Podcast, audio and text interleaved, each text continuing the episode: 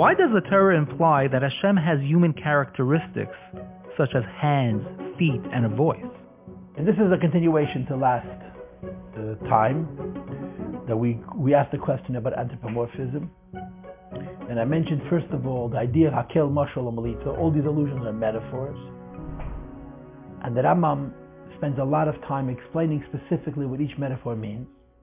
Number two, the general concept is Dibra Torah B'Lashon B'nei Adam, the Torah speaks in the language of man, using mashal, so it should be easy for us to understand, even though we're dealing with metaphysics, ruchnias. And I also discussed last time at length the idea that the Torah was given to everybody. So therefore its immediate level of communication is to the masses, is to most people. And the smarter people have to dig deeper, and the smarter they are, the deeper they have to dig. And because of this, the Torah is written in very simplistic way, so it should have a very, very broad appeal. Now I want to talk uh, about the Kabbalah, yeah, the Kabbalah.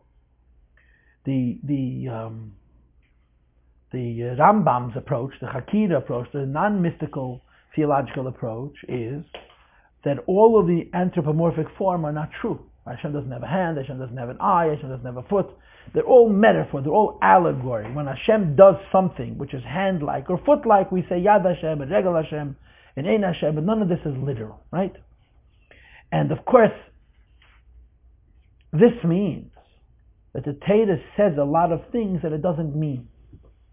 When it says Ein Hashem or Yad Hashem, it doesn't mean any of those things, it's only a mashal which is a bit of a problem.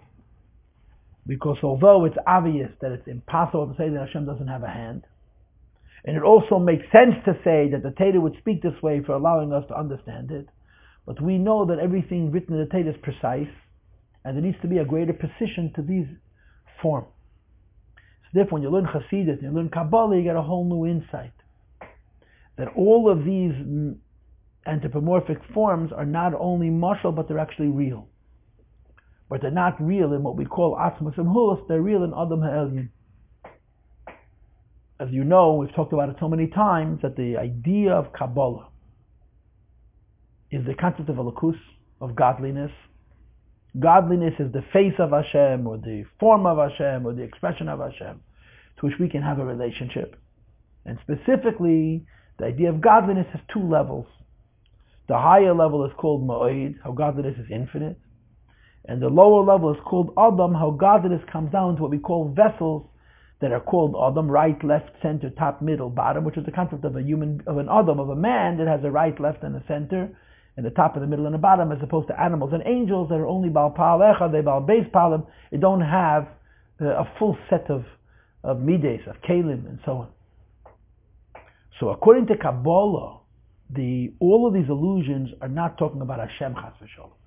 They're talking about Hashemliness, talking about the lakus, as they say in Yiddish, in Adam how godliness is manifest in Atzilus. And Atzilus, there are midas, there are spheres, there is chokhmah, there is chesed, there is bina, there is gvura. And the anthropomorphic allusions to HaKadosh Baruch Hu are not just allegory and metaphor as they're explained al Hakira, but they're actually true. That the hand of Hashem is chesed, and the left hand of Hashem is gevura, and so on. And what Kabbalah adds to what Hakira says is that when the Torah says something about HaKadosh Baruch Hu, it has to be true. And it can't just be a mushal. It has to be real. But, like I said earlier, it's not a reference to Hashem himself, it's a reference to a lukus, to Sfiris. But when it comes to the Abishter himself, there's no question about it that uh, Hashem is Pasha with Achas Apshitos, and Chas v'Shalom to say that Hashem has any kind of form, any kind of limitations, and so on and so forth. And it's known, I want to finish with this word, this Bavustazach, that the Rambam wrote, in Ilchus Tshuva that there's something called a min. It's a category of heretic, and this Chamisha Kriya minim, there's five different kinds of minim. And one of them is that Hashem has a guf and a Hashem has a form, a body. Um, guf or keach beguf. So the Rambam writes, if a person believes that Hashem has an eye or a, a ear, a hand or a foot, is an applicatus. So the Ravid on this Rambam gets upset and he writes, how could the Rambam say that someone who says the Ibish has a, a guf and a gvi, as a min, g'deilim v'teiv mimenu holchu bazu ashita, people greater and better than Rambam himself went in this shita based on the psukim and the Marich So the question is asked, Did the Ravid really disagree with this Rambam? The Rambam says Chas v'shov say Hashem has a form. Did the Ravid disagree? And the answer that's brought is the following. The Ravid of course agrees with the Rambam. Chas v'shov to say that Hashem has a hand or a foot. And uh, la'achash nifsaka halacha, if you say this, it's even min, minus. Not of then. There were a lot of people who went with Tmimus in the Torah. They learned the Torah, no questions. They were not philosophical, they were not theological. The Abisha told them what to do, they did it. The Abisha told them that he was angry, so he was angry. The Abisha was happy, he was happy. Hashem was giving with his right hand, with his left hand, they had no questions.